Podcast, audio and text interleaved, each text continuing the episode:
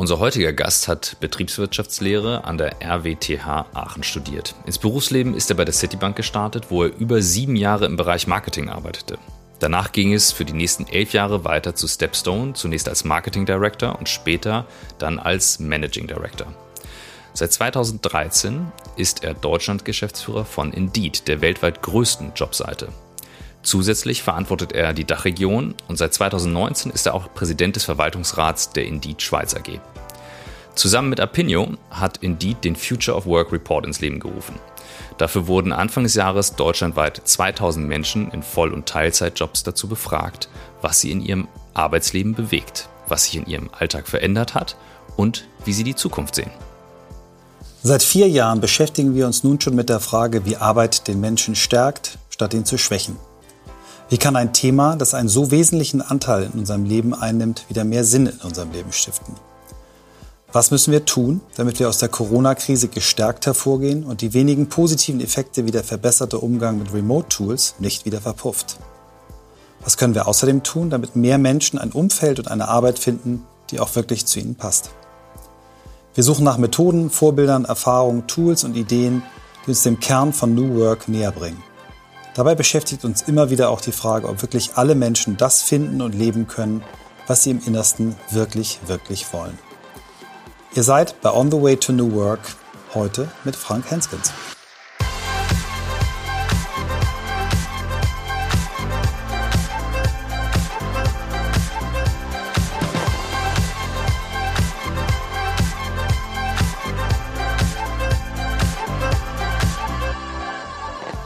Hallo Frank. Hallo Michael, hallo Christoph. Guten Morgen. Und wir hatten schon im Vorgeplänkel gesagt, der nette Kontakt ist über die äh, Jungs und Mädels von Apinio gekommen. Ähm, und ich ordne immer noch mal ein. Ich habe da mal eine Werbung eingesprochen vor einiger Zeit und damals schon gesagt, Michael ist mini, mini, mini Investor. Wir sind freundschaftlich verbunden. Aber die Idee war hier wirklich auch mal in dieses Thema einzusteigen, was ihr ins Leben gerufen habt. Denn es passt natürlich perfekt wie die Faust aufs Auge äh, zu unserem Thema New Work. Das nur als ganz kurze Side Note vorweg. Genau. Aber wir fangen immer mit dem Gast an, denn es geht uns ja immer um die Menschen, die wir im Podcast haben. Und Frank, äh, du kommst leider nicht umhin. Auch du bekommst die Frage aller Fragen als erste gestellt. Ähm, was hat dich zu dem Menschen gemacht, der du heute bist? Also, ich fange da eigentlich mal mit einer Geschichte aus meiner, meiner Kindheit an. Also, ich bin im westlichsten Zipfel Deutschlands aufgewachsen und im westlichsten Ort eigentlich. Und dieser Ort hat nach dem Zweiten Weltkrieg eigentlich zu Holland gehört und wurde danach wieder in Deutschland zurückgegeben. Und äh, ich habe bis zu meinem fünften Lebensjahr kein Hochdeutsch gesprochen, sondern nur einen holländischen Dialekt. In Holland waren wir die Deutschen und in Deutschland waren wir die Holländer. Und so fühle ich mich eigentlich auch eher als Europäer und als ein Mensch zwischen den Ländern und zwischen den Kulturen. Und äh, das war ein wesentlicher Aspekt. Zudem, wenn man in einem 500-Menschen-Ort aufwächst und mit zwölf Jahren anfängt zu arbeiten beim Landwirt oder so, dann weiß man, was Arbeiten bedeutet oder was auch Leistung bedeutet. Ein anderer Aspekt, der mich sicherlich für mein Leben geprägt hat, ist, da bin ich auch nicht alleine, ich habe 30 Jahre lang Fußball gespielt. Ich habe mit fünf Jahren angefangen, da gab es noch keine Bambinis und keine F-Jugend, sondern ich musste direkt in der D-Jugend spielen oder der E-Jugend mit meinem Bruder. Und ich wäre so gerne Fußballprofi geworden. Das habe ich aber mangels Talent, nicht mangels Einsatz, mangels Talent nicht geschafft. Und äh, ich war mal zentraler Mittelfeldspieler, mal rechter Verteidiger. Und ich habe da kennengelernt oder schätzen gelernt, dass man im Fußball auf ein Team angewiesen ist und vor allen Dingen auf unterschiedliche Stärken im Team. Einer kann viel besser Tore schießen als ich, obwohl ich das so gern gekonnt hätte. Ich musste leider Manndecker spielen, weil das meine Stärke war.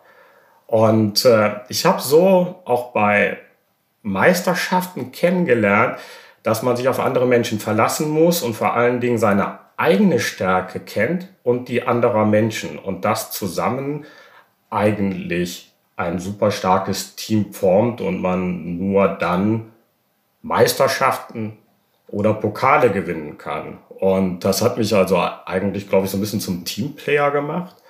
Aber vor allen Dingen auch die gewisse Competitiveness. Das kommt dann vom Sport. Wenn du 30 Jahre Fußball spielst, dann willst du auch was gewinnen. Mhm. Super.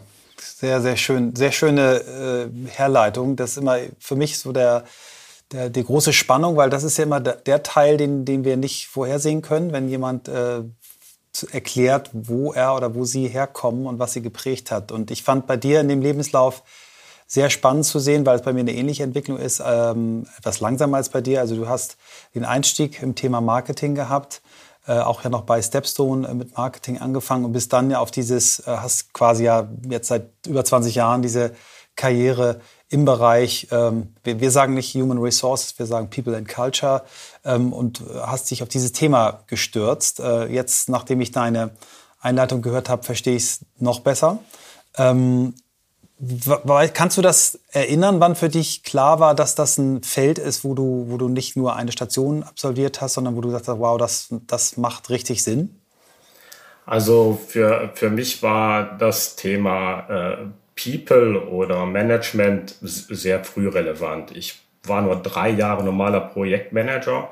Ich war schon nach drei Jahren bei der Citibank Führungskraft und äh, ich war Spielführer, ich war Klassensprecher. Irgendwie ist mir das immer so ein bisschen zugeflogen. Also gar nicht direkt gewollt, sondern das ist mir immer irgendwie zugeflogen, mich um Menschen zu kümmern, Teams besser zu machen, auch ein bisschen Verantwortung zu übernehmen. Wirklich care about uh, people. Aber wie ich zu diesem Geschäft gekommen bin, das ist, liegt eigentlich so im Jahr 1996 begründet. Äh, damals kam bei der, bei der Citibank hat man jemanden gesucht, der das Internet Banking launcht und Internet Brokerage. Das war damals ganz neu und äh, für mich war eigentlich damals klar, dass Digitalisierung und Sachen ins Internet zu bringen, das ist die Zukunft. Deswegen wollte ich das damals unbedingt machen. Ich wollte unbedingt dieses Projekt und dieses Team übernehmen. Und äh, darüber bin ich dann, also da kennt ja noch Boris Becker mit seiner AOL-Werbung, wie komme ich da rein und so weiter. Und äh, so bin ich ins digitale Geschäft gekommen und über die Citibank dann auch zu, äh, danach zu Stepstone in dieses People-Geschäft. Äh, Aber es war damals, glaube ich, eher der Faktor Digitalisierung und die Zukunft liegt im Internet in einem digitalen Geschäftsmodell, das mich in diesen Bereich gebracht hat. Hm.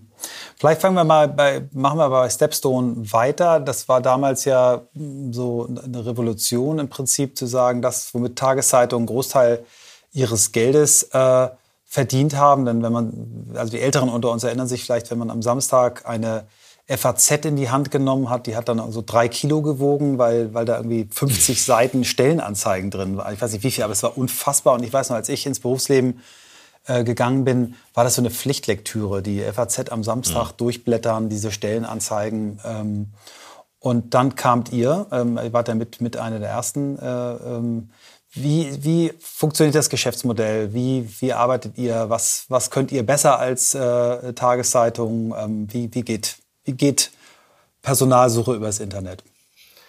Also das ist wirklich noch der, der Klassiker. Ich glaube, die FAZ hat im Jahre 1999 äh, zwei Drittel ihres Gesamtumsatzes nur mit den Stellenteil am Samstag gemacht. Das muss man sich mal vorstellen. Das war Warte mal, äh, das wollte ich gerade sagen. Das muss man sich einmal, einmal wirken lassen.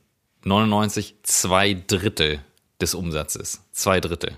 Ja, also um, um vielleicht einzuordnen für jetzt die Jüngeren, äh, äh, der Super Bowl 2004, der berühmte The One, ja, Janet Jackson Nipplegate, das war gesponsert von AOL Topspeed, wer sich noch dran erinnert. AOL Topspeed, okay? Einfach nur, um mal jetzt hier so ein, so ein Bild zu malen. Ja. 99, zwei Drittel, geil, okay, krass. Hm? Also damals passte die FAZ nicht durch den Briefkasten, so dick war die, aber nicht wegen Content, sondern nur wegen Stellenanzeigen. Mhm. Und äh, schon bei, bei, der, bei der Citibank haben wir halt sehr viele Mitarbeiter für die Teams gesucht und da gab es irgendwie auch eine Order, das nur übers Internet zu machen. Also damals mhm. über Jobs and Adverts. Die wurden damals zu Jobpilot und die wurden dann zu Monster, die waren damals Marktführer. Und äh, wir durften nicht Print schalten. Wenn ihr vielleicht noch wisst, was damals eine Anzeige in Print gekostet hat, alleine hier in der regionalen Rheinischen Post kostete eine Anzeige 7.500 bis 10.000 Euro und das war keine ganze Seite, das war eine Viertelseite. Und in der FAZ war das nochmal wesentlich teurer. Ich glaube, da hat eine Seite, ja, äh, ich weiß nicht genau, 50 bis 100.000 Euro D-Mark gekostet zu dem Zeitpunkt und das waren halt enorme Kosten für eine Stelle. Und das war halt auch ein großer Vorteil äh, der äh, Online-Jobbörsen, das war halt wesentlich günstiger. Und einmal war die Anzeige, man hat halt nicht die Kosten gehabt der Distribution, des Printings und dem Ganzen. Es wurde halt digital gemacht und die, äh, die sehr jungen Zielgruppen, das waren damals vor allen Dingen zuerst Studenten und ITler, die haben halt direkt auch im Internet gesucht. Und äh, somit war mhm. die Reichweite auch höher. Und du hast halt auch nicht nur die regionalen Tageszeitungen gehabt, wenn du Internet, wenn du im Internet gesucht hast. Und das war einmal Kostenvorteil, Zielgruppenvorteile und äh, so hat sich das dann entwickelt. Wie, wie, wie äh, Stepstone ist, also ich kenne die Gründungsgeschichte nicht ganz genau. Ich weiß, heute ist, ist, ist Axel Springer da äh, ja auch, glaube ich, sehr stark investiert. War das von Anfang an so? Waren die, haben die das mitgelauncht? Wie, wie ist die Gründungsgeschichte gewesen? Es ist ein norwegisches Unternehmen. Also das wurde in, in Norwegen äh, gegründet. Äh, dann äh, UK erweitert und äh, mein damaliger CEO, als ich eingestellt wurde, war ein, ein Engländer. Wir waren in London, in Norwegen an der Börse gelistet und in Deutschland wurde damals das Unternehmen CareerNet dazugekauft. In, in 99, dann Relaunch 2000, dann bin ich dazugekommen. Und äh, das war eine schwierige Zeit. Also 2001, ich habe jetzt in Vorbereitung zu dem Podcast das nochmal Revue passieren lassen ähm, Platzen der Dotcom-Blase. Könnt ihr euch vielleicht noch dran erinnern? Das mm, war 2001. Ja, ja. Da war ich gerade ein Jahr bei, bei Stepstone. Und äh, das war eine ganz schwierige Zeit. Das war eigentlich die größte Krise, die ich beruflich äh, miterlebt habe. Das war nicht die Finanzkrise oder jetzt die Corona-Krise, also jetzt persönlich im Geschäft, sondern das war das Platzen der Dotcom-Blase. Mhm. Das Unternehmen stand damals äh, mehrere Wochen auf der langen Dotcom-Dead-Liste und es wäre beinahe in die Insolvenz gegangen. Das haben wir damals geschafft mit einem neuen CEO, neuen Finanzierungsrunden und so ist das Stepstone überhaupt da durchgekommen. Und Michael, auf deine Frage zurückzukommen, Axel Springer ist mit einer Minderheitsbeteiligung, ich glaube 2003, 2004 eingestiegen. Ja, ich finde super, dass du, ich hätte es uns selber angesprochen, Dotcom Blase, dass du es äh, nochmal äh, einordnest, dass das im Prinzip für ein Unternehmen wie das eure härter war als die Finanzkrise und, und, und auch härter als die Corona-Krise. Ähm, ich habe immer das Gefühl gehabt, so jemand wie ihr, die äh, sofort, sofort ja auch irgendwie äh, positive Revenues äh, hattet und ja nicht irgendwie wie Facebook oder andere Modelle erstmal in, in Community-Aufbau investieren musstet. Ihr habt ja sofort Kunden gehabt, das ist ja eigentlich ein B2B- Modell oder, oder drei Märkte, die ihr da bedient, oder zwei Märkte, die ihr bedient, im Prinzip äh, ja eigentlich was, was auch in der Krise funktioniert, aber ihr seid da auch richtig hart erwischt worden. Vielleicht erzählst du mal ein bisschen, was da passiert ist, genau. Also eigentlich das Thema, du, du musst die Nummer eins in dem Business sein. Und äh, zu dem Zeitpunkt waren wir noch nicht die Nummer eins. Es ist nämlich so, dass die Unternehmen haben mehrere Lieferanten gelistet, mehrere Jobbörsen. Das ist äh, eine große oder zwei größere, drei und vier, die haben im Schnitt vier, fünf Lieferanten.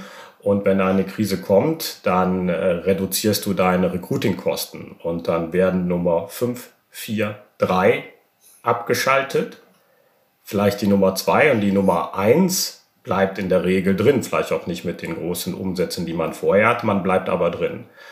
Und wir waren damals noch nicht die Nummer eins und äh, somit hat es damals, glaube ich, auch Jobpilot Jobs und AdWords Jobpiloten nicht so stark äh, erwischt wie damals äh, Stepstone zu dem Zeitpunkt. Und da hatten wir ziemlich zu kämpfen, aber da sind wir sehr gut äh, rausgekommen. Das hat aber einige Jahre gedauert. Hm. Und äh, ich habe es ja in der Einleitung, haben wir es gehört, äh, elf Jahre, also in einem, in einem Unternehmen, das webbasiert ist, elf Jahre zu sein, klingt irgendwie wie, wie 70 Jahre. Also ich denke mal, so ein Jahr ist mal wie ein Hundejahr. Was, was ist in diesen elf Jahren, wie, wie habt ihr euch entwickelt? Also größentechnisch, was hat sich an, an Themen geändert? Wie hat sich das Unternehmen in der Zeit verändert?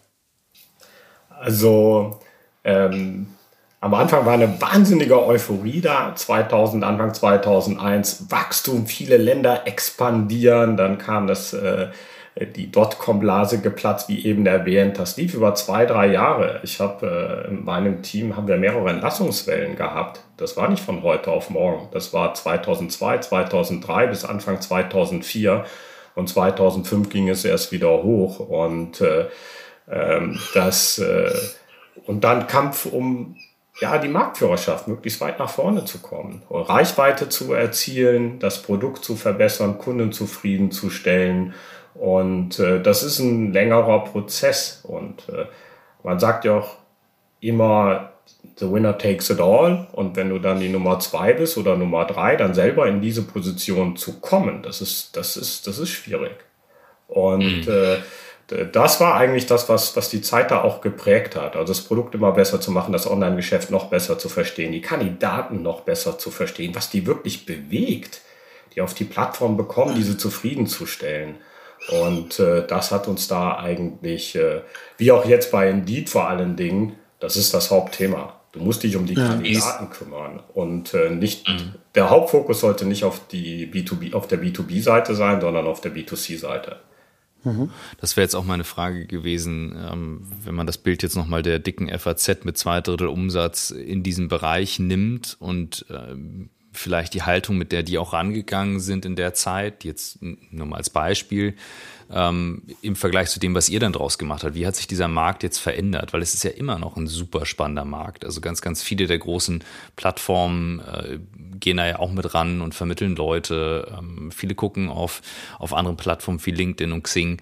Ähm, also unattraktiv ist der Markt ja nicht. Aber wie hat sich das verschoben und was hat das mit der Haltung zu tun, mit der damals in diesen Markt gegangen wurde? Also ich glaube, das äh, Volumen, das in diesem Markt steckt, wird immer unterschätzt. Ich glaube, man denkt immer, es sind kleine Jobplattformen oder Jobbörsen und der Markt, das Volumen, das sich dahinter äh, bewegt, wird von der Größe ziemlich unterschätzt. Und man muss sehen, dass jedes Unternehmen in einem Land, und wir bewegen uns jetzt zum Beispiel nicht nur in Deutschland, sondern in 60 Ländern, in 28 Sprachen, wir haben jeden Monat 250 Millionen Unique User auf unserer Plattform.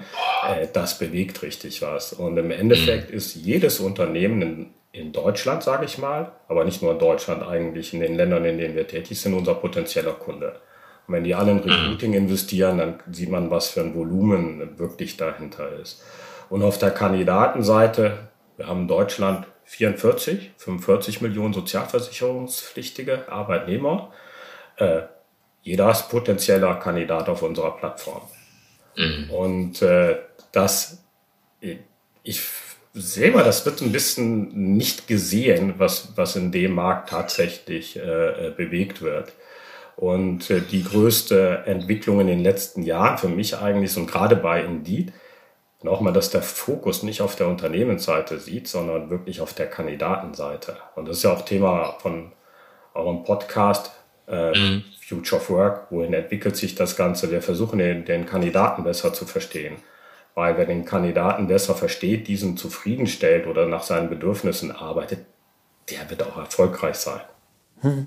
Ich würde gerne auf mal einen Punkt eingehen, den, äh, den du äh, jetzt, glaube ich, zweimal erwähnt hast, The Winner Takes It All. Ähm, das haben wir in vielen Märkten gesehen, ob das jetzt bei Suchmaschine ist, wo, wo Google äh, zwar nicht ähm, die Marke war, die als erste am Markt war, also The Winner Takes It All ist nicht, nicht immer der, der äh, Erfinder einer Kategorie, sondern häufig jemand, der später gekommen ist und dann auch so, so ein Geschäftsmodell nochmal neu äh, angefasst hat. So, du hast ja gesagt, Monster war mal die Nummer eins. Die sind auch, glaube ich, ein Tick älter, die sind, glaube ich, 99 gegründet, äh, in die 2004. Ähm, was hat Indeed besser und anders gemacht? Vielleicht kommen wir jetzt mal den Schwenk zu Indeed äh, als die anderen. Äh, und wie, ja, wie seid ihr Weltmarktführer geworden? Ja, ich glaube, Monster gibt es sogar seit 2005 und äh, also jetzt auch schon 25, 26 Jahre alt. Äh, der, der Unterschied, was, was Indeed anders macht, äh, ist im Endeffekt das Angebot auf der Plattform müsst ihr euch so vorstellen, die klassische Jobbörse hat die Stellenanzeigen von den Unternehmen, die dafür bezahlen. Genau wie in der, der FAZ oder Rheinische Post früher oder äh, andere regionalen Tageszeitungen. Wir versuchen aber alle darzustellen. Das war immer der Vorteil von Indeed. Also sind auch Anzeigen drauf, die für die, für die Unternehmen nicht bezahlen. Im Endeffekt versucht man den ganzen Markt darzustellen. Mal ein Beispiel, der sucht Redakteur Hamburg und auf einer klassischen Jobbörse sind fünf Jobs bei Indeed aber 25, weil es in Hamburg 26 gibt und die eine haben wir auch nicht gefunden.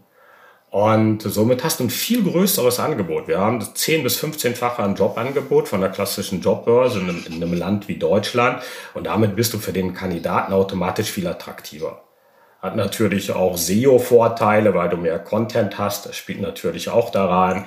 Du bekommst Zielgruppen auf die Plattform, die vorher gar nicht auf den klassischen Stellenbörsen sind. Das ist auf der, der Kandidatenseite der große Vorteil. Und äh, auf der Unternehmensseite, wir haben ein flexibles Abrechnungsmodell. Also kein Festpreis oder Jahresverträge und sagen wir, kaufst mal 20 Anzeigen für das ganze Jahr, ob du die brauchst oder nicht, zu einem festen Preis, ob du Bewerbung bekommst oder nicht, ist egal, du bezahlst immer den festen Preis und bei Indeed machst du es ähnlich wie AdWords, ist Pay for Performance, Cost per Klick Abrechnung. Und wenn du sagst, okay, äh, da kommt nicht viel, dann kannst du halt ein bisschen vom Gas runtergeben oder sagst du super, dann machst du halt mehr. Und das fordert ein Unternehmen wie Indeed halt mehr Leistung zu bringen. Das ist halt das. Thema. Du musst, wenn du den Kunden nicht in langfristigen Verträgen bindest, sondern er kann auch relativ kurzfristig Fuß vom äh, Gaspedal nehmen, dann musst du sicherstellen, dass du gut lieferst. Und das fordert dich als Unternehmen viel mehr, als wenn du in dem klassischen Vertrags- und Festpreismodell unterwegs mhm. bist. Wie viele Mitarbeiter seid ihr intern? bei Indeed? Wir sind 10.000 weltweit. Mhm. Und für den deutschen Markt sind wir roundabout 400 Mitarbeiter. Mhm. Worüber rekrutiert ihr eure Leute? Ausschließlich über eigene, eure, eure eigene Plattform oder habt ihr noch andere Wege? Coole Frage. Klar, coole Frage. Sehr gut. über unsere Plattform äh, und äh, es gibt noch eine andere Quelle und die heißt äh, Referrals. Und ja. da spielt die Arbeitgebermarke eine wichtige Rolle. Und äh, das ist ja auch, ein, glaube ich, ein Thema heute. Das, auf die Frage wollte ich auch hinaus, weil du sagtest, es ist nicht so bekannt, was in diesem Markt für Musik drin ist. Ja, und in diesen äh, paar Minuten, in denen wir gesprochen haben, äh, natürlich ist mir Indeed ein Begriff. Ähm, als, als Inhaber eines Unternehmens weiß ich, das ist eine unserer äh, Quellen für, für Recruiting. Aber ähm, wie habt ihr eure Marke aufgebaut, dass ihr eben auch Leute dann rausfischt, die sagen, boah, cool, da will ich hin und nicht sagen, war mir vorher noch gar nicht bekannt. Also, dass, dass sie das überhaupt auf den, auf den Schirm bekommen, ist ja auch ein Thema so in Richtung Future of Work und New Work. Sehr, sehr, sehr, sehr gute Frage. Also nochmal zurück ins Jahr 2013 habe ich bei Indeed äh, angefangen. Ich war in Deutschland Mitarbeiter Nummer eins und mich haben meine ganzen Freunde gefragt, wo wechselst du denn jetzt hin? Du warst bei der Citibank, da hat man damals gedacht, wieso gehst du zu Stepstone, die kennt keiner. Und jetzt, jetzt kennen alle Stepstone, ist doch super, ganz toll. Und jetzt wechselst du zu in was? Indeed? Kennt doch keiner. Ich wusste natürlich, was für ein Potenzial sich dahinter verbirgt. Und zumindest glaubte ich es zu wissen. Sagen wir mal so, sonst hätte ich das nicht gemacht. Aber kannte damals auch keiner. Dann haben die gesagt, du hast in einer Garagenfirma, bist du denn jetzt? Ich sagte, wartet mal ab. Das wird noch ganz äh, spannend werden. Und äh, ja, Bekanntheit gesteigert. Äh, wir hatten damals auch in, in, in Deutschland schon sehr viele Nutzer. Darum geht's ja. Das ist erstmal Word of Mouth. Mhm. Also, weil du halt über SEO in Deutschland sehr, sehr viele Reichweite hattest. Also das ist einer der der Motoren von, sicherlich auch von Indeed, ist Content-Reichweite über SEO gewesen. Und über die Jahre haben wir dann auch äh, mit der Ingrid, habt ihr vielleicht schon mal gehört, ich weiß es nicht, ob euch das etwas sagt, das ja, ist eine auf jeden Fall. Kampagne, die finden manche Leute sehr super lustig und spannend, andere finden sie ein wenig nervend und ähm, äh, die läuft halt nur in Deutschland. Äh, mhm. Das ist auch ein ein, ein Phänomen. Äh, es waren Leute, die haben die Super Bowl-Ad von Indeed gesehen. Die haben sich dann gewundert, wieso die Ingrid da nicht auftaucht. Es ist eine lokale Kampagne.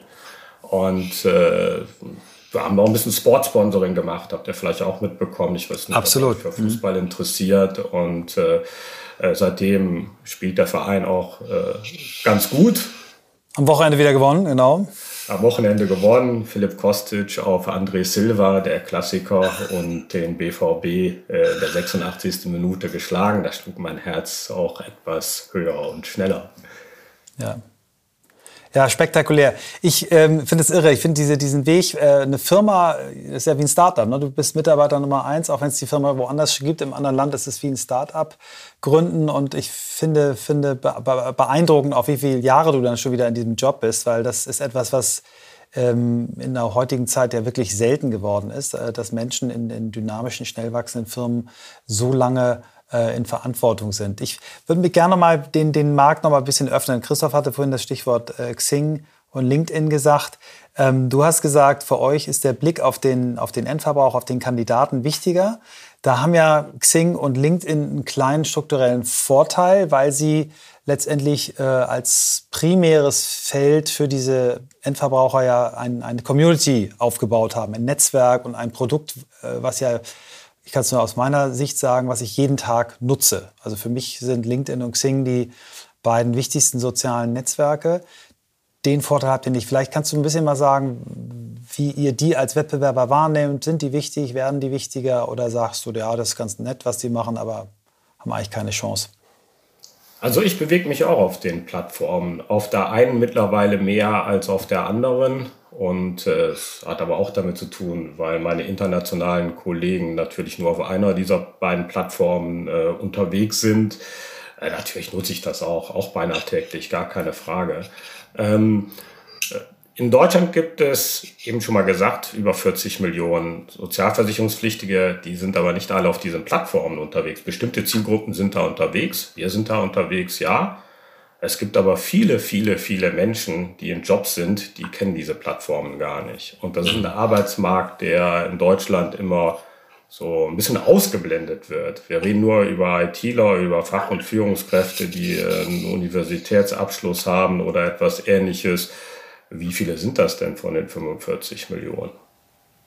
Ja. Ziemlich kleiner, also du bist ziemlich kleiner Teil. Das heißt, der größte Teil der Bevölkerung, wir bringen ja auch, äh, sage ich mal, den Bofrost-Menschen, der die Waren heute hier an die Tür bringt, nicht bei uns, aber wahrscheinlich hier in dem Wohngebiet, in dem ich wohne. Die äh, Pflegekraft, die Altenpflegerin, die sind nicht unbedingt auf diesen Plattformen unterwegs. Mhm. Ärzte weiß ich auch nicht. Also ich glaube, dass nochmal dieses Spektrum Arbeitsmarkt ist viel, viel größer, als was immer in diesem kleinen War for Talent, das sind immer ein, bestimmter Prozentsatz des Arbeitsmarktes, aber wir abdecken, ist viel, viel, viel größer. Und da liegt auch unsere Stärke. Wenn äh, Amazon jetzt äh, neues äh, Distribution Center füllt oder Deutsche Post, DHL oder äh, Rewe, Aldi, Lidl, die werden diese Massenankräfte nicht über diese Plattformen finden, die finden mhm. über uns. Mhm. Der, der, Fachkräftemangel ist ja, glaube ich, noch das viel größere War of Talent Feld. Ne? Also das, äh, diese Art von, von Menschen, die du meinst, da haben wir ja noch viel größeren äh, Mangel als, glaube ich, äh, unter den Studierten, die in der, in der Social Media Bubble unterwegs sind, oder? Ist das, ist das falsch? Ich sage, versuch, versuch mal einen Handwerker zu finden. Das ist mal meine, mm, einfach so die Frage, die ich immer zuerst stelle, wenn du selber irgendwo baust oder etwas renovieren musst, versuch mal einen zu finden.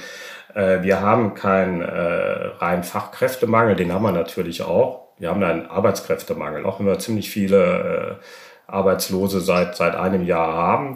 Aber wir haben in Deutschland ein richtiges Arbeitskräfteproblem in allen Bereichen oder in vielen Bereichen. Jetzt wirklich die von der Corona-Krise betroffenen Bereiche im Moment außen vor genommen. Das ist auch eine überhaupt nicht gute Entwicklung. Aber im Großen und Ganzen haben wir aufgrund demografischer Themen, aber auch wegen ja, Migration, die eigentlich intensiver sein sollte, ein riesiges Problem in Deutschland. Und äh, äh, aber sicherlich auch in Bereichen wie, wie IT, Software Development, die das Rückgrat der Digitalisierung sein werden. Diese Kräfte brauchst du im Markt, um als Volkswirtschaft innovativ, Innovationstreiber zu sein oder mitzuhalten, was in dieser Welt passiert. Also wir, das ist ein Riesenfeld. Also ja. Aber da sind wir doch jetzt eigentlich äh, auch schon bei dem Thema, was ihr mit Apinio angegangen seid, in Kombination mit dem, was im letzten Jahr passiert ist. Also das, wenn wir jetzt mal so die zweite Hälfte äh, mal dafür öffnen, um mal so einen Ausblick zu geben, ähm, zu schauen, wie guckst du drauf? Weil ich nehme dich als sehr ruhig ähm, so wahr, wie du auf die Dinge schaust, die dir anguckst und sagst, das ist der Markt, so gucken wir den an, das wird unterschätzt. Das würde mich schon sehr stark interessieren, was du jetzt rausliest aus der Studie, die ihr da gestartet habt und was auch die Erfahrungen sind, die ihr gesammelt habt im letzten Jahr, weil das, ich denke auch an Bildung, die sich jetzt massiv ändert, ähm, wie wir in Deutschland wirklich an, auf allen Linien momentan gerade, wo ich mich frage, what are we doing? Also what the fuck is happening? Das würde mich interessieren. Dein Ausblick, dein Blick, vielleicht angefangen mit der Studie, die ihr mit Apedio gelauncht habt.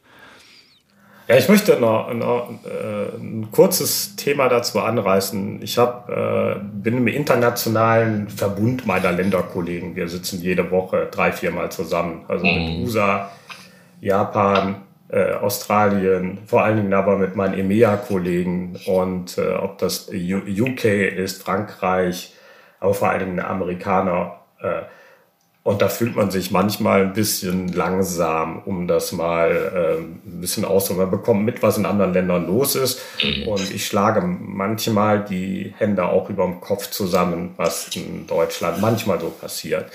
Ähm, auf das Thema zu kommen, äh, ich bin ja auch ein paar Jahre im, im Job und Homeoffice für alle habe ich am Anfang sicherlich auch äh, ein bisschen kritischer gesehen. Damit hat es ja angefangen. Wir waren am, am 2. Mhm. März, das war noch zwei Wochen bevor Deutschland in den Lockdown ging, hieß es, äh, Frank, äh, in Düsseldorf Büro wird geschlossen ab Montag. Ab Montag sind alle, ich habe die Nachricht Freitagabends bekommen, ab Montagmorgen sind alle im Homeoffice. Wir waren das erste Land bei Indeed und äh, zwei Tage später folgte weltweit. Wir haben dann am Samstag alles organisiert. Gott sei Dank hat bei uns jeder einen Laptop und alle haben von zu Hause aus gearbeitet.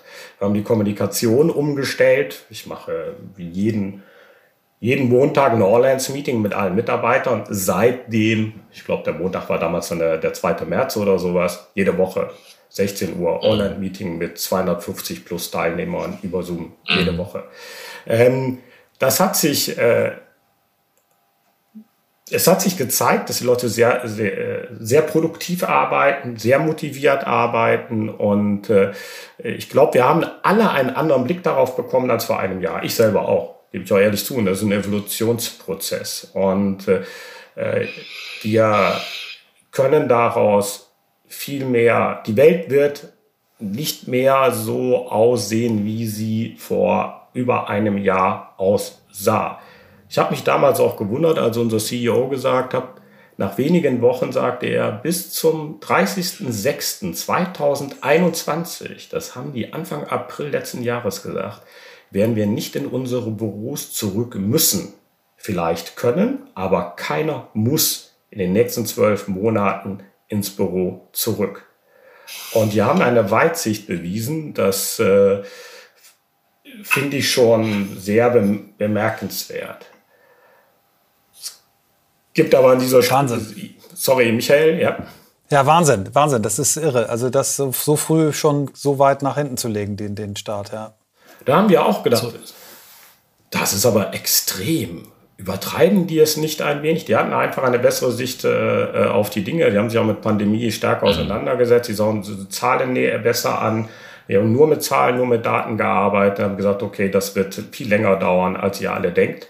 Äh, es wurden sehr schnell Maßnahmen ergriffen, wie dass allen Mitarbeitern 450 Euro zur Verfügung gestellt wurden, um Homeoffice aufzurüsten. Monitor, whatever. Wir haben das dreimal gemacht mittlerweile. Dreimal haben die Mitarbeiter äh, ein Budget bekommen, um zu Hause ihren Arbeitsplatz besser auszustatten. Wir haben seit ich weiß nicht, knapp einem Jahr ein U-Day jeden Monat. Jeden Monat bekommt jeder Mitarbeiter einen zusätzlichen freien Tag, um sich von dieser Stresssituation zu erholen. Weil das ist eine Stresssituation. Es ist ja nicht nur, dass wir im Homeoffice sind. Es ist alles um uns herum, was passiert. Stress mit Lockdowns, Familie, äh, Parents and Caregivers. Äh, du hast auf drei Kinder zu Hause, Homeschooling. Wie gehst du damit um? Dein Arbeitgeber fordert nur immer mehr von dir. Und äh, äh, unser CEO und COO, die haben seit einem Jahr, machen die jede Woche ein All-Hands-Meeting mit allen Mitarbeitern. Jede Woche. Da sind 5000 plus Mitarbeiter drin. Es sind nicht alle 10.000 wählen sich ein, ist ja kein Pflichttermin, aber es sind immer 5000 plus. Und stellen sich Fragen. Wird ein Slido eingegeben, jeder kann Fragen stellen. Und da werden die Fragen beantwortet, um die Leute mitzunehmen. Und äh, ich glaube, das ist eine enorme Wertschätzung. Ich muss sagen, das haben wir in die einzelnen Länder und Regionen mit übernommen. Und äh, äh, diese Kommunikation hilft, hilft enorm, um die Mitarbeiter auch ans Unternehmen zu binden, zufriedener zu machen, motivierter zu halten. Das ist ein Riesenunterschied im Vergleich zu Durchhalteparolen, reißt euch zusammen, wir kommen durch die nächste Welle und so weiter, die auch die Politik fährt, wo ich ganz ehrlich sagen muss, ich bin auf ganzer Linie ähm, maximal enttäuscht von dieser Kurzsichtigkeit, weil für mich auch Leadership eher das ist, was du beschreibst, also eine Linie vorzugeben und die dann auch zu gehen. Ähm, Jetzt ist es gar nicht so leicht, trotzdem in dieser Situation nicht in irgendwelche Extreme zu verfallen. Also ein Doomsday zu sehen versus, äh, ja, es wird schon alles und wir müssen uns alle nur einmal anstecken und dann wird's wieder gut. Ähm, da hast du das Thema Daten angesprochen. Der Sicht auf die, Sicht auf die Daten, wie man damit umgeht, Sicht ne, auf die Themen. Wie siehst du denn die Veränderung langfristig im Markt, im Jobmarkt, der ja auch massiv durch Bildung geprägt ist. Ne? Also wir sind jetzt im zweiten Jahr, wo wirklich den, dem, dem, den zukünftigen Arbeitnehmern ein großer Teil genommen wird, der mit, für mich mit Bildung und Erziehung zu tun hat, nämlich die soziale Interaktion, die absolut notwendig ist. Du hast von Fußball gesprochen, von deiner Arbeit auf dem Bauernhof gesprochen, die dich geprägt hat. Diese Dinge werden den Kindern genommen. Ich gucke hier gerade auf dem Sportplatz, hier war gerade die Polizei, ähm, während wir hier sprechen. Und vorher war ein Polizist auf dem Fahrrad hier auf dem Spielplatz und hat kontrolliert. Klar, dass jetzt Steuergelder fehlen und wir ein Thema haben, die irgendwie wieder reinkommen, ist logisch. Aber es ist halt wirklich maximal an der falschen Stelle. Was ist deine langfristige Sicht, die vielleicht nicht ein Doomsday ist und nicht so dieses Durchhalten, Durchhalten, Durchhalten? Wie, wie, wie führst du in dieser Zeit deine Teams? Also ähm, ich, ich gebe euch ein, ein ich bin da ich bin da voll bei dir. Also wir haben hier selber einen 14-jährigen, der Homeschooling macht. Das ist ehrlich gesagt suboptimal, was da im letzten Jahr gelaufen ist. Wirklich sehr sehr suboptimal. Mich hat es schockiert, äh, wie schwierig es ist, einen Lehrplan selbst nach einem Jahr auf Videoschooling umzustellen. Also bei uns mussten Mitarbeiter das innerhalb kürzester Zeit machen aber Lehrkräfte waren nach sechs Monaten nicht dazu in der Lage, das zu tun. Das ist für mich äh, ehrlich nicht, nicht wirklich verständlich. Und äh, ähm, in, in Deutschland ist das alles ziemlich negativ gesehen, genau wie du sagst. Es wird immer Durchhalteparolen. Auf der Arbeit machen wir das gar nicht. Wir haben zum Beispiel unseren All-Hands-Meetings haben wir vor fünf, sechs Jahren, habe ich gesagt, keine negativen Botschaften. Wir versuchen mhm. nur positiv an die Sache heranzugehen. Wir verschweigen keine Probleme, aber wir gehen positiv ran. Wir haben an den ersten Tagen Ende März letzten Jahres, sollen wir unsere Kunden überhaupt anrufen? Am besten schließen wir uns alle ein und wer weiß, was auf uns zukommt. Das war das äh, Feedback einiger Leute. Wir sagen, nein, dort, wir machen genau das Gegenteil, wir rufen die alle an. Wir fragen, wo wir sie helfen können. Wir fragen einfach nur, wie es denen geht. Sonst gar nichts. Wir mhm. fragen nur, wie geht's euch? Wie geht's dir? Bist du gesund? Alles fit bei euch? Seid ihr auch im Homeoffice und so? Wir rufen alle Kunden an. Wir bleiben dran. Wir werden nicht in eine negative Stimmung verfallen. Und äh, immer diese möglichst positiven Botschaften herausziehen und diese zu kommunizieren und nicht immer dieses, ja, von einem Lockdown ins nächste, darüber reden wir gar nicht. Wir reden intern gar nicht darüber. Mhm. Wir schauen uns an, welche Chancen haben wir, welche positive Nachrichten haben wir. Natürlich ist auch nicht alles gut. Natürlich waren letztes Jahr im März, April auch Umsatzrückgänge da, wie überall in der Wirtschaft. Klar haben wir das auch, aber wir versuchen anders damit umzugehen. Und ich glaube, das ist extrem wichtig, dass die Mitarbeiter gerade in dieser, in diesen Krisensituationen spüren die ganz genau, wie der Mitarbeiter mit einem umgeht. Kümmert er sich um mich oder baut er Druck auf? Und äh, das, äh, ähm, ihr habt das, wir haben eben darüber gesprochen. Du brauchst gute Mitarbeiter, gute Kräfte im Unternehmen und die gewinnst du halt auch darüber, auch darüber, wie du in solchen Situationen agierst. Oder schickst du die Leute jetzt in der Krise zurück ins Büro? Ich kenne Unternehmen, da müssen die Mitarbeiter zwei, drei Tage in der Woche müssen die jetzt mhm. ins Büro. Die müssen dahin. Und die Reaktionen sind nicht gerade sehr positiv. Und äh, wieso macht, machen Unternehmen das? Also in vielen Fällen ist es nicht wirklich notwendig. Es ist vielleicht, Mitarbeiter empfinden das als Kontrolle. Und äh, äh, darüber sollte man sich wirklich Gedanken machen. Also auch aus dieser Pinio-Studie heraus, äh, Mitarbeiter schätzen das sehr, äh, zu Hause zu arbeiten, aber die meisten möchten in Zukunft eine Hybridlösung haben, dass sie ins Büro können. Mhm. Soziale Interaktion ist doch wichtig. Mit den Leuten am, ich glaube bei euch heißt das Tischfußball, bei uns Kicker, Tisch zustehen, ja, der steht zwar überall, aber es macht den Leuten auch Spaß, in der Mittagspause zu unterhalten, Socializing, in der Mittagspause endlich wieder mit den Kollegen rauszugehen. Das gehört dazu, das brauchen wir alle. Ich würde gerne mal mit dem Felix übrigens, hier Felix Altmann, unseren PR-Manager, würde ich gerne mit ihm mal ein Bier trinken gehen. Wieso? Der lauscht im Hintergrund gerade, deswegen. Der, der Frühstück, der frühstückt gerade parallel, während wir quatschen. Felix lauscht im Hintergrund. Wieso sage ich das? Felix sitzt in Hamburg, ich sitze in Düsseldorf. Und ich habe Felix noch nie getroffen. Außer in Videokonferenzen. Felix, wie lange arbeiten wir zusammen? Seit sechs Monaten. Und äh, wir haben uns noch nie persönlich getroffen. Ich würde das mal unbedingt gerne machen, weil das gehört dazu. Diese persönliches Kennenlernen, Interaktion, mhm. das fehlt einem, fehlt mir auch. Aber die Zukunft wird sein, es wird eine Mischung sein von beidem. Und zwar den Mitarbeitern auch mehr Vertrauen geben und mehr Flexibilität geben. Und da würde ich mal direkt gerade reintauchen, weil das, was ihr beschreibt, ihr kennt euch nur über Video. Ähm, wir haben gerade letzte Woche ein YouTube-Video aufgenommen, das werden wir nächste Woche teilen, zum Thema, was Videokonferenzen mit uns machen. Da gibt es eine ganz wunderbare Studie auch nach einem Jahr dazu von der Stanford University, ähm, plus wir haben immer viele Dinge auch schon so geteilt, so diese Möglichkeit nicht aufzustehen, sich kontrolliert zu fühlen, Meetings aneinander, denn wir müssen uns ganz stark gerade beobachten, während wir hier sprechen. Also im Hirn passiert viel mehr, es ist viel stressiger als vor Ort. Ähm, was hat denn die Opinion-Studie mit euch zusammen ergeben, was jetzt bleiben wird, was, was sinnvoll ist, was nicht sinnvoll ist? Also Dinge, wo du sagst, boah, die haben mich überrascht. Ähm, und ja, kann ich mir aber vorstellen, ähm, dass das den Arbeitsmarkt dahingehend verändern wird. Also was mich in dieser Studie überrascht hat, dass vorher eher Führungskräfte die Möglichkeit hatten, Homeoffice zu machen als Nicht-Führungskräfte.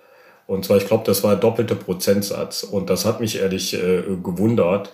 Und äh, was mich nicht gewundert hat, dass äh, viele sagen, es gibt sehr viele positive Aspekte von äh, des, der Arbeit von zu Hause aus, aber dass man sich in Zukunft wünscht, beides machen zu können und selber auch darüber zu entscheiden, wann gehe ich denn ins Büro und wann bleibe ich zu Hause. Mhm. Und das ist ein enormer Zugewinn an Lebensqualität.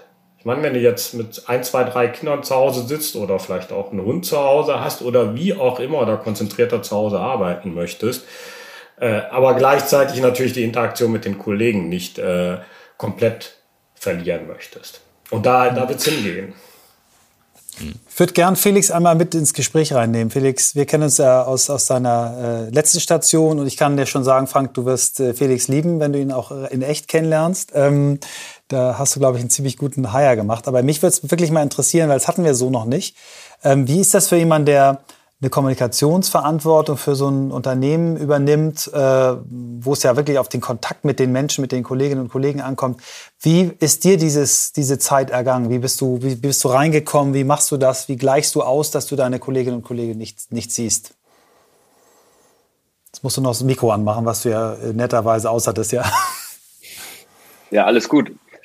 Also ist für mich ja auch eine ganz äh, neue Erfahrung jetzt gewesen, ähm, mal ins Unternehmen komplett remote einzutauchen. Ich habe jetzt keinen Vergleich dazu, aber ich würde sagen, es lief den Umständen entsprechend äh, verdammt gut.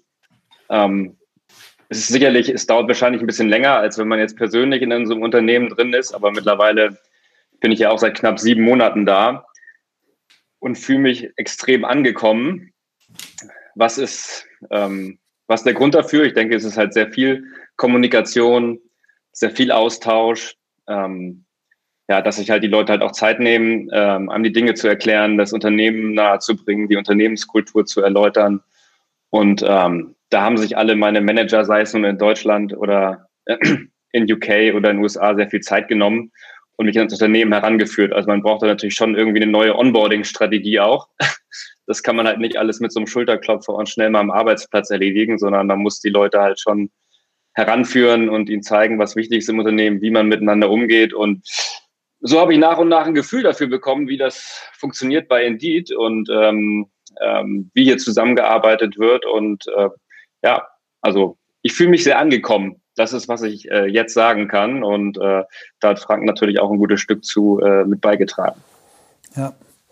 Ich würde gerne noch mal einen, einen, einen, einen äh, Impuls, den ich letzte Woche bekommen habe, äh, wenn wir es hören, ist dann vielleicht schon ein paar Wochen her, wenn wir den Podcast rausgeben, was mich sehr äh, äh, betroffen gemacht hat. Wir erinnern uns alle noch an die, an die äh, Momente, wo wir auf Balkonen oder Terrassen standen und zu einer bestimmten Uhrzeit geklatscht haben für das Pflegepersonal. Ne? Also fanden wir alle, haben wir uns alle toll gefühlt. Vielleicht nicht wir, aber ja, doch, ich fand es auch toll, mit anderen Hamburgern und Hamburgern zu klatschen für das Pflegepersonal. Das ist dann irgendwie auch schnell wieder nicht mehr ähm, hat stattgefunden und viele äh, haben uns einfach auch gesagt, nee, klatsch nicht, sondern äh, sorgt dafür, helft, dass sie besser bezahlt werden. Jetzt gab es in der letzten Woche eine Aktion von ähm, Klaas Häufer Umlauf und Joko Winterscheid, die eine äh, weibliche Pflegekraft, glaube ich, sieben Stunden lang, ich habe es noch nicht gesehen, aber mit einer GoPro ähm, ausgestattet mhm. haben und die ganze Schicht gezeigt haben, äh, was sehr für Aufsehen äh, gesorgt hat. Ich fürchte, es wird auch wieder schnell verpuffen, aber Lass uns doch nochmal diese, diese Berufsgruppen, die äh, auf diesen Moment so ankommt, äh, vielleicht auch nicht nur Krise, auf die es ankommt, aber so, wo werden wir in Zukunft äh, einen Mangel bekommen? Was seht ihr am Markt? Was sind so die Berufsgruppen, wo wir wirklich uns auch strukturell Gedanken machen müssen? Weil wenn wir die nicht mehr haben in ausreichender Form, wird es uns irgendwie schlecht gehen. Das ähm, eine Berufsgruppe hast du gerade genannt, das ist aufgrund auch der demografischen, des demografischen Wandels wird Pflege immer wichtiger werden. Sei es äh, Krankenpflege, sei es Altenpflege. Das ist ein reines rechnerisches, demografisches Thema. Das kommt ganz stark auf uns zu. Umso schlimmer ist es zu hören, dass viele Pfleger, glaube ich, im letzten Jahr ihren Job geschmissen haben oder darüber nachdenken, es zu tun, weil sie total mhm. überlastet sind. Und äh, das finde ich sehr erschreckend. Und äh, auf dem Balkon stehen und klatschen. Wir haben auf der Straße gestanden, das getan. Wir haben keinen Balkon. Und äh, ja, aber ich glaube, da müssen wir auch als Gesellschaft, aber vor allen Dingen auch die Verantwortlichen mehr dafür tun, damit diese Berufsgruppen einfach auch besser bezahlt werden oder dass der Job einfach ähm, besser wird. Aber so einfach ist es ja auch nicht. Es meinen Pflegekräfte zu besorgen. Also ich meine, wir, wir sind ja da auf der Plattform, wo wir für Unternehmen halt zur Verfügung stehen, äh, diese offenen Positionen zu füllen. Das ist aber nicht einfach. Und dafür muss der mhm. Arbeitsplatz einfach wesentlich attraktiver werden. Darüber geht es ja. Es geht ja über Attraktivität eines Arbeitsplatzes. Es gibt aber auch noch andere Berufsfelder, Digital, Digitalisierung da hinken wir auch erschreckend hinterher, wenn wir einige andere Länder sehen. Und ähm, im ganzen Bereich IT, das ist auch nicht gerade Wunschfächer eines jeden. Ich habe mal bei, bei unserem Henry gefragt, wie gesagt, der ist 14, wie viele, er steht jetzt vor der Schule, vor der Wahl der Abiturfächer, wie viele denn äh, Physik und Mathe und so weiter wählen. Es wählen. Möchten die meisten in der Klasse programmieren nicht zu Hause? Also die das als Lieblingsjob haben, sowas zu Hause zu tun, das hält sich wohl extrem in Grenzen, aber das ist halt unsere Zukunft.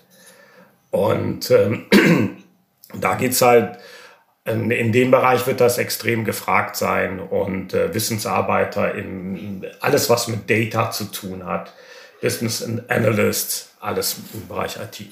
Mhm. Ich habe gelesen, dass ihr äh, ein, ein äh, Indeed Hiring Lab habt, wo ihr im Prinzip mit den Daten, die ihr macht, auch konkrete Trends ableitet äh, für die äh, Märkte. Stehst du damit auch irgendwie äh, in Kontakt mit der Politik in Berlin? Erzählst du denen regelmäßig, pass mal auf, ihr müsst, müsst andere Anreize bieten, ihr müsst anders ausbilden, ihr müsst äh, Dinge anders machen? Ist das, wirst du gehört? Das wäre sicherlich ein sehr guter Ansatzpunkt, dahin zu kommen. Und ich glaube, da könnte ähm, man wesentlich mehr auf die Daten von denen zugreifen, die sie haben, wie, wie, wie wir halt bei Indeed, wie mit unserem Hiring Lab. Also wir können Entwicklungen sehen, äh, zum Beispiel, dass die Nachfrage nach Homeoffice-Jobs sich verdoppelt hat innerhalb eines Jahres. Wir haben eine riesen Datenmasse und wir können halt erkennen, in welche Richtung es geht. Es sind aber nicht nur immer die, die Pfleger oder die ITler, es sind auch Fahrer. Wieso Fahrer? Ihr bekommt bestimmt auch drei Pakete, vielleicht in der mhm. Woche oder am Tag. Also das, die, die Welt hat sich ja komplett umgestellt. Also Warehousing und Logistik wächst enorm im Moment. Wird das in fünf Jahren auch noch so sein?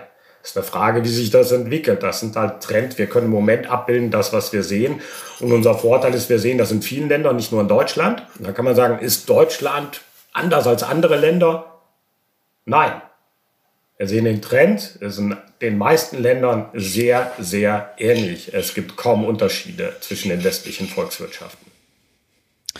Das, was, was du sagst, was mir gerade durch den Kopf geht, jetzt so die letzten fünf Minuten, hat ganz viel damit zu tun, wie respektvoll oder wie, wie, wie, wie, ähm, mir fehlt gerade nur das englische Wort an, wie kind wir mit, wie, wie gütig wir mit miteinander umgehen, was die Jobs betrifft. Ich habe so einen Post gelesen Anfang des ersten Lockdowns. Ähm, äh, die Pandemie ist when middle class people sitting at home and lower, lower class people delivering them goods. Ne? Wir sitzen hier in einer solchen Bubble ähm, mit unserem Job äh, und die Frage ist, was kann Future of Work, was kann New Work tun, um respektvoller mit allen Arten von Jobs umzugehen? Du sagtest auch gerade, die Zukunft ist Programmieren.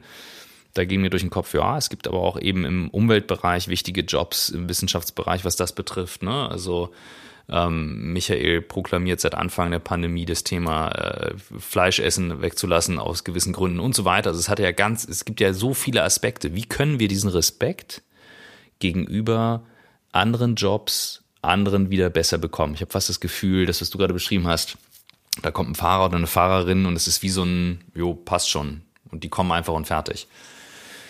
Wie, wie, kann dieser, wie kann dieser Respekt zurückkommen, diese Augenhöhe, diese Kindness ähm, aufeinander? Und was können Plattformen wie ihr dafür tun oder eben auch solche Erkenntnisse aus solchen Studien dafür tun, damit das wiederkommt? Weil ihr habt ja diesen Einfluss auch durchaus. Also ich, ich habe das äh, glaube ich, mitten des Gesprächs schon mal gesagt. Also ich glaube, äh, häufig wird das nur darauf fokussiert. Da ging es das Gespräch um die sozialen Plattformen, LinkedIn, mhm. Sing, wer da drauf ist. Wir haben alle einen zu engen Blick. Der Markt ist viel, viel größer. Und mhm. äh, es geht nicht nur um die Knowledge Worker, es geht, wie gesagt, äh, auf dem Bau. Mein, mein Bruder hat einen Zimmermann- und Dachdeckerbetrieb. Der hat enorme Probleme, Mitarbeiter zu finden. Er muss sich auch umstellen, Employer Branding. Die, auch dort kann nicht mehr so gearbeitet werden, wie früher gearbeitet wurde. Man muss sich mehr um die Mitarbeiter kümmern. Das war, sage ich mal, im Construction auch nicht immer so der Fall. Das heißt, jeder muss sich ändern. Selbst er muss sich ändern. Als Geschäftsführer seiner GmbH. Wir müssen uns alle ändern.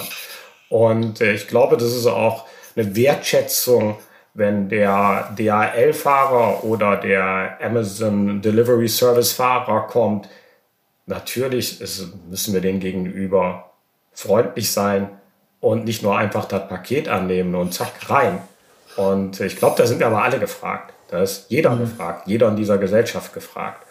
Und äh, als, Arbeit, als Arbeitgeber musst du diesen Respekt deinen Leuten gegenüber zeigen. Und das ist jetzt ein Beschleuniger. Dieser Krise ist meiner, diese mhm. Krise ist meiner Meinung nach ein absoluter Beschleuniger, weil sich da auch zeigt, wer das ernst meint und macht und wer nicht. Ich finde das ein super Punkt. Ich habe das, mir ist das neulich mal selber aufgefallen. Äh, meine neue äh, Co-Founderin meiner neuen Firma, Svantje Almas, die, die hat irgendwie dem Essenskurier 10 Euro Trinkgeld gegeben. So, und ich dachte, Alter, was ist das denn? Und sagte, ja, natürlich kriegen die so viel Trinkgeld, weil die hier echt einen scheiß Job machen. Und äh, genauso bei flaschenpost.de, also alle, alle diese Menschen, die uns das bringen, die einfach nicht nur äh, ja nicht nur höflich und nett sein, sondern denen auch ein anständiges Trinkgeld zu geben, ist mal ein Anfang. Ne? Ich habe für mich jetzt so entschieden, äh, jeder äh, Verkäufer von, von Obdachlosenzeitschriften kriegt von mir Geld. Äh, also auch wenn ich den jetzt einmal gekauft habe, kriegt der nächste von mir Geld. Und ich versuche auch, auch Obdachlosen äh, Geld zu geben. Und dieses wirklich zu sagen, äh, ich behalte es im Blick und nicht nur durch ähm, ja, durch, ist mir immer einreden. Ne? Ich habe jetzt zum Beispiel eine, eine, auf LinkedIn einen, einen Kontakt, eine Frau, die hat eine Obdachlose angesprochen und ist mit der ins Gespräch gekommen und trifft sich jetzt mit der irgendwie alle zwei Wochen auf einen Kaffee und hilft der irgendwie aus der Situation rauszukommen, weil Obdachlosigkeit natürlich nochmal äh, unter den äh, schwierigen Jobs, über die wir geredet haben, nochmal drunter liegt. Die haben gar keinen Job oder, oder eben dieses Zeitung äh, verkaufen. Also ich glaube, dieses äh, es ist ein wirklicher Punkt, dieses äh, Aufeinander achten. Ähm, ich ich gehe auch völlig anders mit mit äh, Kassiererinnen und Kassierern im Supermarkt um. Also ich, ich spreche mit denen, ich bin freundlich wünsche denen einen schönen Tag, wünsche denen ein schönes Wochenende, wünsche denen schöne Ostern. Ähm, mach auch da aber zum Beispiel Trinkgeld, ähm, was ich früher nie gemacht habe, was auch, glaube ich, nicht so üblich ist. Ähm, mal klar, mal kann man sagen, ja, du kaufst dich jetzt da irgendwie frei, dass du ein gutes Gefühl hast, aber ich glaube, es ist mehr. Also da schließt sich ein, ein, Kreis und ich bin jetzt der Timekeeper. Wir sind jetzt bei einer Stunde. Achtung, Achtung. Aber wir kommen in ein spannendes Thema. Ähm, ja, ich beobachte das. Also ich nehme, ich erlebe meinen Vater, seit ich denken kann, als sehr großzügigen Trinkgeldgeber. Der ist eben in der Gastronomie groß geworden. Und als ich, ich lasse hier, ich habe zwei kleine Kinder, also ich lasse immer die Gorillas und Flink kommen, die Essen bringen. Das ist für mich das, der absolute Mega-Segen, was die hier gerade machen. Ähm, und äh, wenn meine Kids da sind, die feiern die an der Tür. Und ähm, mein Vater, als er neulich da war, ähm, und äh, wir hier alles auf Distanz und so gemacht haben. Ich so, komm, ähm, ich, ich zeig dir mal, wie geil die das hier machen. Äh, so haben wir das, das früher beim Getränkelieferant vorgestellt. Und dann kommen die und der feiert diese Leute oder auch im Restaurant. Und mir war das immer als Kind total unangenehm, aber der geht dann nochmal in die Küche und sagt, das war sensationell. Und worauf ich hinaus will, ist so dieses, ich weiß nicht, ob wir nur was geben können, was tun müssen. Es reicht auch manchmal, den anderen zu sehen. Und ähm, das fand ich jetzt hier so ein großes Thema dieses Podcasts, auch so aus deiner Reise, den du beschrieben hast. Ähm, du siehst deine Leute ähm, und das, das, das spiegelt ihr auch beide wieder. Und ich glaube, wenn wir das draus mitnehmen, weil es ist doch scheißegal, ähm, die einen haben halt ein mega Privileg und wenn du zufriedener in deinem Job bist, hast du mehr Chancen, den anderen das zu ermöglichen. Und wir müssen irre aufpassen, dass wir hier nicht alle völlig frustriert rauslaufen und vergessen, mit welchem Privileg wir hier unterwegs sind. Und ähm, ja, dass wir alle einen Teil dazu beitragen. Und wie wir das Sehen nachher rausgeben, ob durch etwas tun, geben, zahlen oder reinbringen, ähm, ist wurscht. Aber wir müssen uns da wieder besser, besser sehen. Und das ja. ist eine Aufgabe, die, New Work hat. Aber wir kommen auf die Schlussgrade, auf die genau. Zielgerade. Und wir haben, äh, wir haben noch so drei schnelle Fragen, die wir noch mal stellen wollen. Das erste ist, ähm, ich finde es sehr spannend, du, du hast äh, ja dein Unternehmen, äh, ich sag mal, dein Unternehmen hier in Deutschland aufgebaut von 1 auf äh, 400. Das heißt, du konntest die Regeln, wie miteinander gearbeitet wird, auch ein bisschen bestimmen. Und mich würde mal interessieren, jemand, der, der so lange in einer Company, so einer Funktion ist, was hast du so für für Gewohnheiten, so gute Gewohnheiten, die, die dir helfen, deinen Tag besser hinzukriegen? Das ist eine neue Frage, die wir jetzt äh, stellen, weil wir das Gefühl haben, dass Gewohnheiten so der Schlüssel auch für Veränderung sind. Ne? Also schlechte Gewohnheiten ablegen, gute Gewohnheiten trainieren. Hast du ein paar Gewohnheiten, die, die du teilen magst, die unseren Hörern und Hörern vielleicht helfen, ihren Tag ein bisschen besser hinzukriegen? Also wir, wir haben einen Hund und äh, ich gehe das erste, was ich morgens mache, nachdem ich eine Tasse Kaffee getrunken habe, ich gerne eine Runde mit dem Hund. Und äh, wir auf dem Weg zurück setzen wir uns auf eine Parkbank für fünf Minuten. Und die Zeit nehme ich mir. Und äh, wir schauen uns dann äh, Bäume, Menschen an, zusammen mit meinem Hund. Und das ist einfach der, der Start in den Tag, ganz ruhig und äh, das, das ist ein, ein Rhythmus, den ich habe jeden Morgen und ich lasse mir das auch nicht jeden Morgen, ich lasse mir das nicht nehmen. Das ist ein wichtiges Thema. Anderes Thema ist äh, äh, Videokonferenzen. Ich habe teilweise acht Stunden am Tag, Maximum vielleicht mal zehn Stunden. Dann ist man wirklich sehr, sehr, sehr müde. Ihr habt das eben schon beschrieben. Und ich fahre Rennrad. Und wenn es irgendwie geht, packe ich abends eine Stunde rein, um den Kopf frei zu kriegen. Und das hilft mir auch, der Familie gegenüber nicht nur genervt zu sein abends, und, äh, sondern mit einem freien Kopf äh, auch äh, in, ins, in den privaten Abend zu starten. Und das, ist, das sind so zwei ganz wichtige Gewohnheiten, ein bisschen Struktur reinzubringen, äh, aber auch ähm, mindful zu sein und nicht mindful. Sehr cool. Vielen, vielen Dank. Ähm, wo holst du dir Inspiration her? Was waren vielleicht so Bücher auf deinem Weg, die dich geprägt haben, die du teilen magst? Wenn du nicht liest, was, was sind andere Inspirationsquellen? Ach, ich lese, lese eigentlich. Ich habe sehr viel über Geschichte gelesen. Geo-Epoche kennt ihr vielleicht, habt ihr vielleicht schon mal von gehört. Also ich ziehe schon viele mhm. Informationen aus dem, was passiert ist. Manche Leute schauen nur nach vorne. Ich versuche auch mir Inspiration aus dem, was in der Geschichte passiert ist, gut oder schlecht zu ziehen. Ähm, ein Buch, das ich empfehlen kann, ist A Culture Map. Das ist äh, von Aaron Meyer. Da geht es darum, wie unterschiedliche Kulturen kommunizieren. Das ist enorm wichtig, wenn man in einem internationalen Unternehmen arbeitet, weil als Deutscher fällt man doch schon mal als sehr direkte auf und kann besonders anecken. Super, das hatten wir noch nicht, bin mir ziemlich sicher. Vielen, vielen Dank mm, für den nee, Tipp. Ja. Letzte Frage, ähm, Bucketlist. Also wenn du dir jetzt eine Bucketlist äh, schreiben dürftest, müsstest und da würdest du drei Sachen draufschreiben. Eine Sache, die du noch erleben möchtest, eine Sache, die du noch lernen möchtest und vielleicht eine Sache, die du äh, an wen auch immer, an deine Kinder, an die Gesellschaft zurückgeben möchtest. Was wären die drei Dinge? Oh, ich fange mal mit dem Lernen an. Also ich wollte ja Fußballprofi werden, da wusste ich aber sehr früh, dass ich nicht schaffe. Und das zweite war, ich wollte Rockstar werden, das konnte ich aber genauso wenig. Und äh, ich habe letztes Jahr einen E-Gitarrenkurs geschenkt bekommen. Ich habe ihn leider noch nicht in Anspruch genommen und das heißt, ich möchte E-Gitarre spielen lernen. Ähm, was ich zurückgeben möchte, ist, ah, ich bin seit 1993, glaube ich, Mitglied bei Greenpeace und äh, Umweltschutz. Heute ist es mehr der Klimawandel, ist eine wichtige Rolle. Äh, mich dort stärker engagieren und wenn es auch nur lokal ist. Also care about your planet und das möchte ich zurückgeben. Sache, die ich noch erleben möchte, oh, ich bin sehr viel gereist, ich würde noch, noch, noch gerne noch viel mehr Länder sehen, in denen ich noch nicht war und äh, äh, das, ja, das sind so meine Sachen. Prima.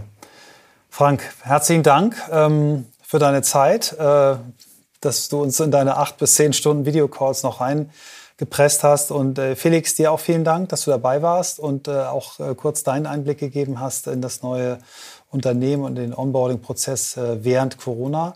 Äh, ich wünsche euch beiden und euren Team und euren Familien ähm, äh, gute Zeit. Wie ich jetzt gelernt habe, Armin Laschet schlägt jetzt vor den Brückenlockdown. Wahrscheinlich bis er dann die dynamische Öffnungsmatrix von Markus Söder trifft. wir, wir werden das hoffentlich alle erleben. Oh ähm, im Moment schneit's, aber ich glaube, die Sonne kommt bald wieder und ähm, ja, ich bin auch so wie ihr zuversichtlich und positiv, fokussiere mich auf die positiven Aspekte und hoffe und freue mich schon drauf, wenn wir uns im, im echten Leben dann auch nochmal persönlich treffen. Vielen, vielen Dank an euch. Danke, ihr beiden. Super, danke.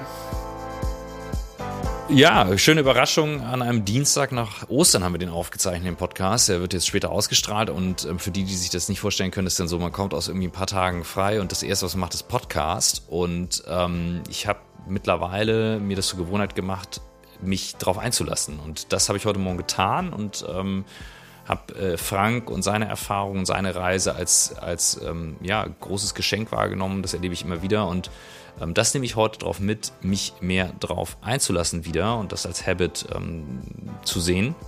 Abgesehen von wirklich ein paar tollen Learnings, ähm, weil er für mich äh, auch klar gezeigt hat, welche Rolle Daten ähm, und auch Ruhe bei Leadership ähm, bedeuten. Ne? Also Führung heißt, klare Entscheidungen zu geben, auch für Kinder, wenn man Eltern ist, für Arbeitnehmer. Und das, was wir in der Politik momentan erleben, muss ich sagen, ist alles andere als das auf allen Ebenen. Und ähm, insofern war das eine sehr gute Abwechslung hier. Ja, geht mir ganz genauso. Ich kann eigentlich nur noch eins hinzugeben. Ich fand sehr spannend und auch völlig unüberraschend, weil ich es nicht mehr auf dem Schirm hatte. Äh, ja, für Felix, wie das für jemanden ist, während Corona ähm, ongeboardet zu werden, in den Job zu kommen, ähm, das hatten wir auch noch nicht. Und was für mich nochmal so ein Wake-up-Call ist, wir haben oft drüber gesprochen, wir äh, sollten jetzt wirklich nochmal gucken, dass wir ein paar Menschen aus diesen Berufen, über die wir so viel mhm. sprechen, aber mit denen wir nicht sprechen, im Podcast kommen. Also ich glaube, Pflege ist ganz wichtig und uns wird noch ein bisschen was anderes einfallen.